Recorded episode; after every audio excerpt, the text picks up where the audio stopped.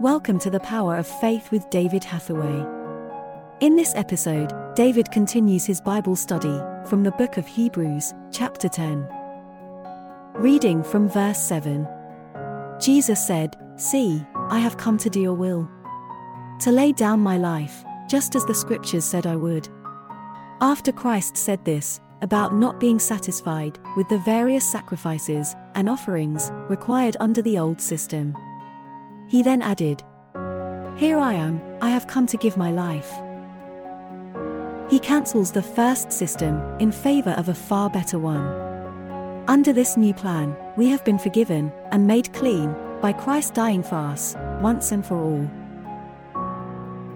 Under the old agreement, the priests stood before the altar, day after day, offering sacrifices that could never take away our sins. But Christ gave himself to God for our sins, as one sacrifice for all time. And then sat down, in the place of highest honor, at God's right hand, waiting for his enemies to be laid under his feet. For by that one offering, he made forever perfect, in the sight of God, all those whom he is making holy. Now, open your Bibles and join David as he teaches from Hebrews chapter 10. He says, Look, all these sacrifices of the Old Testament, all these of the Old Law, didn't satisfy God. Just look at it in burnt offerings and sacrifices. You didn't have any pleasure, God didn't have any pleasure. And so in verse 7, we come very clearly to this. It is written, Lo, I come in order to do thy will, O God. So even in the writing of the Old Testament, it is prophesied that the sacrifice that was made by the priest was only looking forward to the time when Jesus would come and fulfill the sacrifice once and for all. So, in actual fact, if you put it in a simple way, in the Old Testament, all the priestly offices, the sacrifices were anticipation that one day Christ would come to fulfill it. Today, it's a looking back at the completed work, which it's now complete. You see? So in verse 8, he's saying, when you said sacrifices and offerings and burnt offerings, you uh, had no God had no pleasure in it, but they're only offered because of the law. Then in verse 9 he says, I come to do God's will. And God takes away the first, the shadow, to present the reality. We don't want the shadow, we don't want the imitation, we want the reality. You know, this, this, this can be seen so often in life, isn't it? We get things which are copies of, of, an original. And in fact, you've got to look on it that the, the Old Testament law, the Old Testament sacrifices for sin were only an imitation, only a copy, not the real object. The real object is Christ. Christ is both high priest and sacrifice. That's what we've dealt with in these past chapters. Jesus Christ came as the sacrifice himself, not sheep and goats, but the blood of Jesus. Yes, he is called the Lamb of God. This is why uh, Jesus is so often referred to as the not only the Son of God, but the Lamb of God, because he replaced the imitation of the Old Testament. So he said, I come to do thy will. And God takes away the old. Now, it's quite strong here in the authorized version in verse 8. He says, um, in, in, in verse 9, he says, I come to, do, he takes away the old, that he may establish the second. Do you realize actually what's happening at this point with Paul? Paul is actually saying God took away the old order, the old priesthood, the old sacrifices. God took that away in order to establish the new order, the new law in Christ.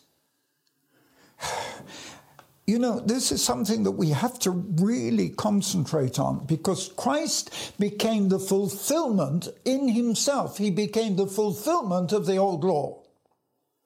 So, all the Old Testament, all those hundreds of years, were only a temporary preparation. When Christ came, all that's finished. Christ has completed the job. No lamb, no goat, no bull could complete it, no priest could complete it. When Christ came, he did it once and for all. The scripture is clear. Christ has died once in the end of time to complete our salvation. Oof. So in verse 10, he sums it up.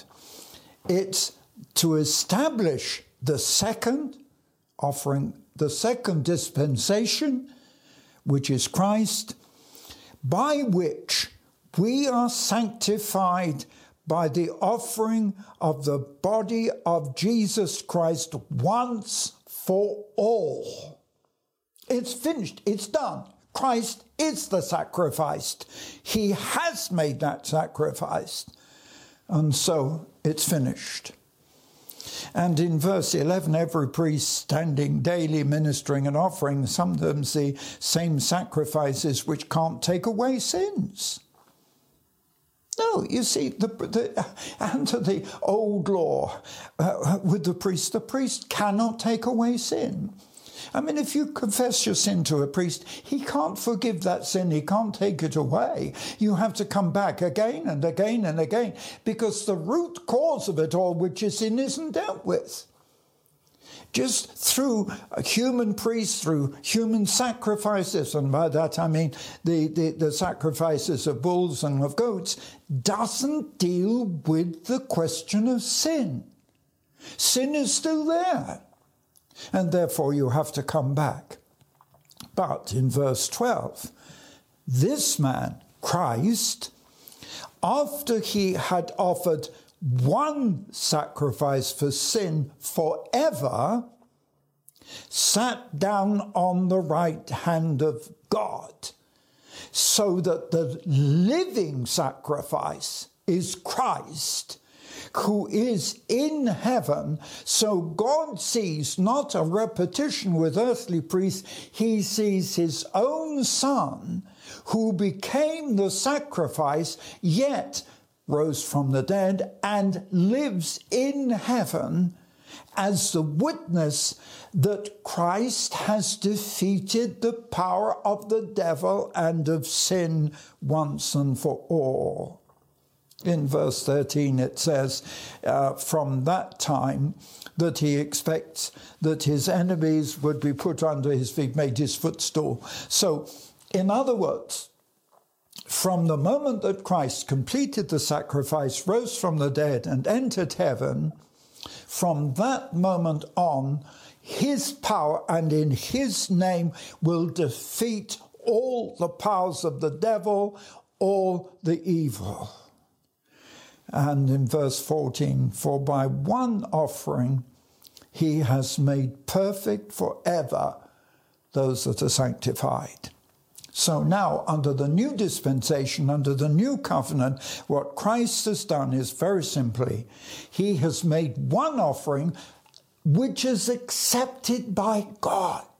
He's made one offering, and that offering is enough.